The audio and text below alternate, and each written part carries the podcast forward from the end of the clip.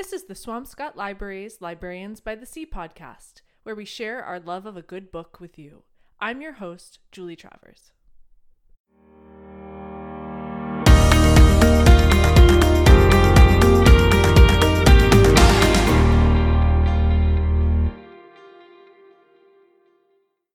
Hi, everyone, and welcome to the Librarians by the Sea podcast. Today we have an interview with Janina, who we've had on the podcast before.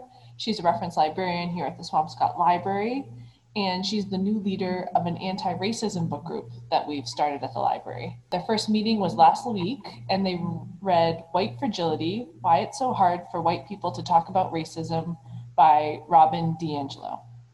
So, first, I just kind of wanted to ask you about why you were inspired to start an anti racism book group. It was after the murder of George Floyd, and um, anti racism is something that I've always been passionate about, but uh, I admit to being lazy and um, I own my white privilege of being able to be lazy um, and not fighting the good fight for our black brothers and sisters. And I felt that with the surge of awareness that happened after George Floyd, I felt like this was the perfect opportunity to step in and try to um, educate my fellow white people and gather people of like mind to fight the good fight. Nice. And did you get a lot of people for your first time, or was it popular? Um, I got a lot of signups, but there weren't a lot of people that actually ended up coming. And I think they, for some reason, I don't think that they thought it was a book group. I think they thought I was giving a presentation. Oh. Um, so, I mean, we managed to have a perfectly lovely conversation anyway, um, and an informative one. So it was kind of nice to be able to come together with some people and discuss some of the issues because um, they were things like white privilege that um, some had never heard of before. Hmm. So, now getting into the book a little bit, would you just mind giving an overview about what the book is about for those that haven't read it? Sure. So, the book is about um, how white people address racism or how they don't address racism. And it's not just racism as in oh, that person is racist, but I'm not. It's she's basically talking about in the book that everyone is racist and that they, in some way, whether they're aware of it or not, um, uphold racist ideas and ideals, such as um, policies that we might have, we might not know that we are part of that upholds racism. Our school systems, for example, is a good is a good um, example of that. You know, we we have what we call the good neighborhoods, quote unquote, and the bad neighborhoods, quote unquote. And in the quote unquote bad neighborhoods, those are where the poor schools are. But we don't let anybody into our quote unquote good neighborhoods.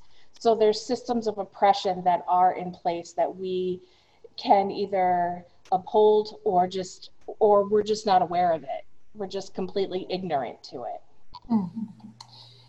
so i know you at the beginning of the episode you mentioned that you had a desire to learn about some of these issues yourself. Were there any issues in the book or ideas presented in the book that you didn't know about and were shocked by? Well i think the first thing that struck me was the entire concept that racism is not just when you when people think of racism they think of the ku klux klan. They think of white supremacists and neo-nazis. And um, it's not just that. They think of the extreme acts but they don't think of the everyday microaggressions that white people can uphold such as um, ideas like redlining and um, like I mentioned before, our education system. And um, environmental racism is a thing where in poorer neighborhoods, there might be, that's might have more difficulty with getting clean air or clean resources like water whereas in affluent neighborhoods where you know the richer people live you have cleaner air more open spaces so there's a there's a disparity and so just saying that i'm not racist in some in some way you're holding an implicit bias and the idea is to look inside yourself and recognize what those implicit biases are and then work through them because we all have them, whether we are aware of them consciously or not. When you were talking about environmental racism, that in access to clean air and clean water, I'm sure that's you know come to a, a head recently with the pandemic and um, the way that some communities are affected, which is something that we discussed on another episode of this podcast with Nia Keith. And like, because um, a lot of there's more Black people that are dying of COVID because they are needed in the workforce because of whatever their situation is. So there's there's a lot of Black people that are out in the workforce that are exposed to the the virus more often than not, more often than white people. So they're dying at a higher rate than than white people are, and that's a real problem. Hmm. Um, so I just kind of wanted to ask you about some terms that have been that are being thrown around often now on the news, on social media, that come up in this book, and I'm wondering if you could just sort of explain what they mean. So the title of the book, White Fragility. What is what is white fragility? white fragility is the defensiveness that happens when a white person is called out on their racism and they immediately either dissolve into tears or they get defensive and shut the conversation completely down. What is systemic racism? So, systemic racism are things that are built into the fabric of our society, such as redlining. And redlining is um, they would redline um, certain areas in a town or a city like oh these are the these are the lower income areas the areas that people will not move into and typically it was because there were people of color that lived there so and also if a black family moved into those areas it, there was what they called white flight so they would have um, all of these people that would, all of these white people that would move out of those, out of those cities or the those little areas because they didn't want their, they thought that their value of their house would go down because black people lived there, and plus because they were racist and thought, you know, oh that means danger. So when um, so the the red-lined neighborhoods were considered the quote-unquote bad neighborhoods and the other new neighborhoods were allowed to be affluent and had money poured into them. But the red line neighborhoods did not. So their education systems failed. The businesses didn't do so well. So there was a downturn in their um, in that city's structure of you know and clean air and clean water and all of those things. So that's that is part of systemic racism. It's something that's built in to the society that we are not always aware of but we see it in our media. We see it in the the things that we consume with our books. There's always always white characters that we've seen i mean I can count on one hand how many times as a kid I read a book with a black person on the cover or in the story. Mm. Yeah, going back to redlining, um, I just watched the, it's a Netflix series called Explained. It's a documentary series, and each episode they explain a different idea or thing. And the one I recently watched was on the racial wealth gap, and they did a really good job about explaining redlining, which I'm embarrassed I've I just didn't learn much about in school. It's not something that gets taught. So I didn't know that much about it. And they do a really good job sort of explaining why it exists and how much wealth gets accumulated through owning property and why that's that goes hand in hand. So thank you. And they also they made it very difficult. I read an article um, and it was about reparations, and they and they interviewed some people, some black people who were trying to get houses like in the 50s and the 60s, and how the how differently they were treated and able to get mortgages over the white counterpart. They were charged astronomical amounts and not given any leeway at all if you were even a minute late then you were either kicked out or charged an additional fee whereas the white counterparts did not have that kind of problem. So they they were definitely trying to like push these people out of of living where they where they were because they just wanted to they they didn't want them there. So it was a way of extorting money from them and also trying to push them out. Yeah and as you explained before um, so much of the opportunities that you're given or the privilege that you come into this world with come from where you live or where you grew up or right, you know all those things. So i also wanted to ask you what it means when somebody calls you a racist because your first gut instinct is to be embarrassed you know in dismay. So what what does that mean? Well um, according to what I read in White Fragility, it, being called a racist is not um, saying, "Oh, you're you're part of the KKK." It's implicit biases that you have that you haven't acknowledged or worked through for whatever reason. So being called a racist is not something that we can actually escape from in our society because it's something that has been so baked into everything around us that we've consumed. And even our, I mean, when we were in school, I was taught that the civil rights movement movement happened and it was all over. Like everybody was equal, everything changed and everything was better. And that's not how it happened at all. And we're seeing that reverberating through today. And we're seeing what happened after slavery was ended, that those policies that were put in place after to imprison Black people, incarcerate them, to keep them in slavery and to keep them making money for the white people, you see that reverberating out through today. So nothing really has changed a lot. Things have gotten quote unquote better, but there are still severe issues in our policies and in our society that show us that we are still living in a racist society and to say that we're not is to be kind of blind to it. So i think when somebody calls you a racist it's saying you have some implicit biases and maybe you don't realize that you're upholding something that is racist but you are whether you realize it or not.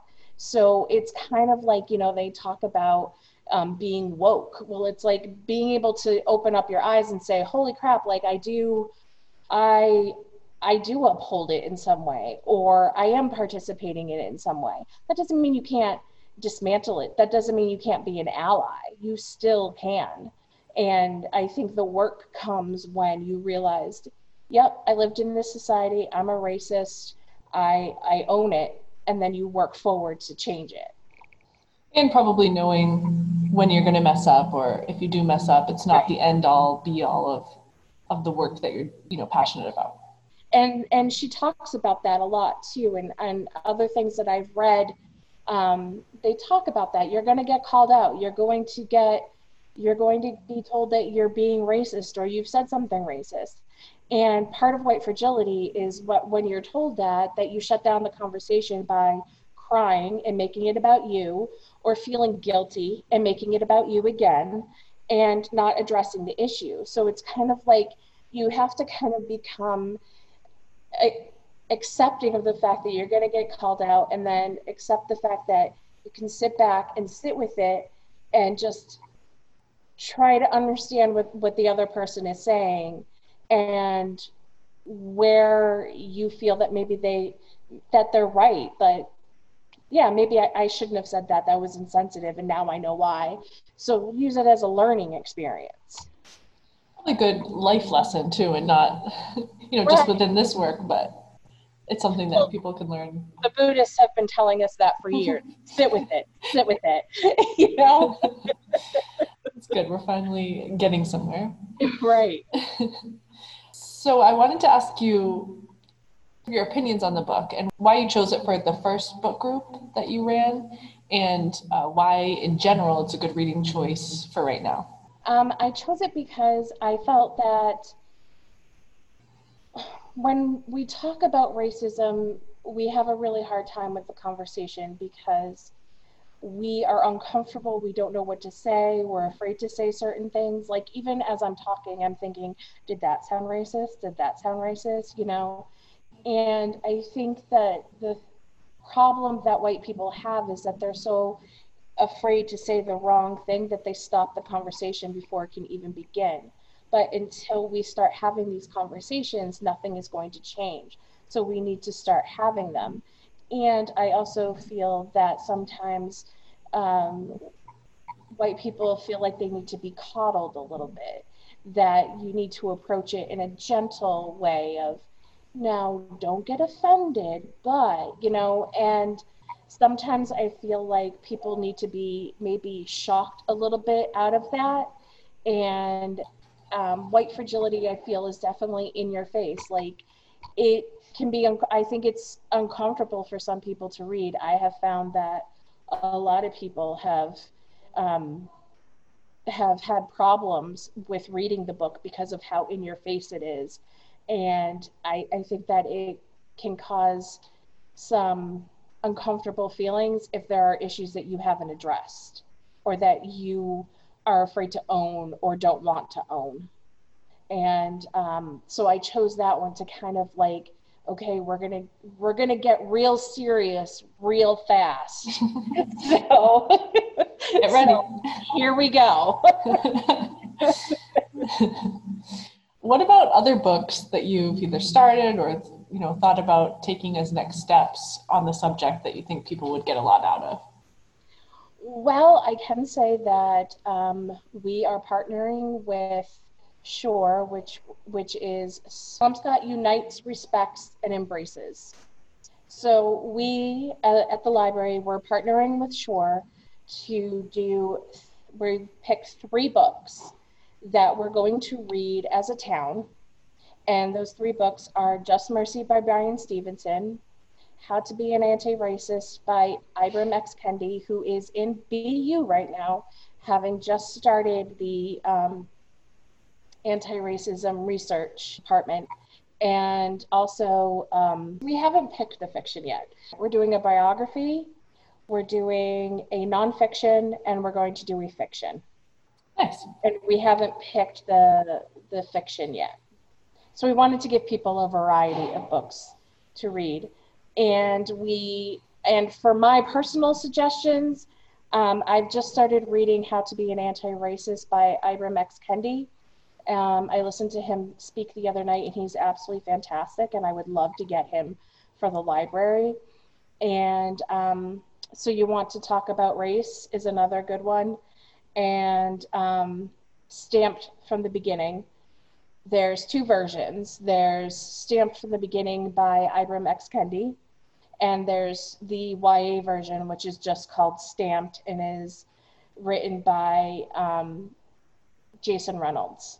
And um, Stamped, I find really interesting because it takes us to the beginning of racism back in like the 1400s and carries us through to present day and the policies that were put in place and how slavery came to be, how Irish people became white, and how race was even just something that came about in that time. You know, it wasn't something that was pervasive uh, to be white, that was something that was socially constructed. So, um, I would I recommend those books. Also, the new Jim Crow, um, which is a book that I also want to read. That's on my to read list. Nice. Now, I just wanted to ask you what people can do generally to help the Black Lives Matter movement. I mean, I know reading and joining book groups like this is a good place to start, but what what about more generally would you suggest?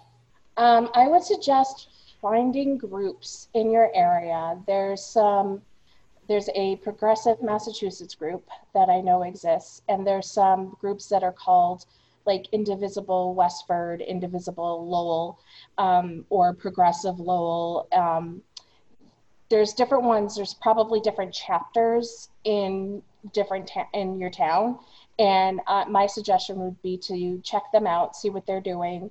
Um, I know that right now the vote is a very big deal and a lot of people are pushing for that. Also, police reform is huge right now. And um, today, actually, I just um, sent off a letter from Progressive Massachusetts to my representatives about the police reform bill to pass it. So um, there's also a group called SURJ, which is showing up for racial justice, and that's usually led by white people, but they partner with the whole point of the white groups that are um, pushing for racial justice is that usually partner with um, black led groups to kind of show them the way. So they're not leading the charge, but they're helping the charge. And I think that's important because the black led groups need our help and they need our support. You can also look up Black Lives Matter online. Um, there's Movement for Black Lives Matter.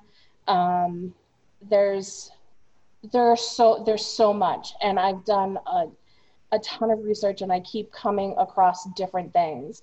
Swing left is another one. Um, yeah, there's there's a lot, and I there's a SURJ chapter in Andover where I live.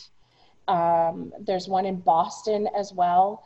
So and there's also places where you can donate for the bail fund. So for protesters who are being arrested, so that they have a means to get out. So there's tons. If you do your research, there are tons. And on our Black Lives Matter page, I put those resources as well, and places you can either join, volunteer, or um, donate to. I'll be sure to link that in the description of this episode so that everybody has an opportunity to see that. But I think it's eh, cool that you mentioned so much about working within groups in your community. I think it's a good way to expand your own horizons and sort of get right. a feel for what's actually going on in your community. So thank you. You're welcome. Thank you.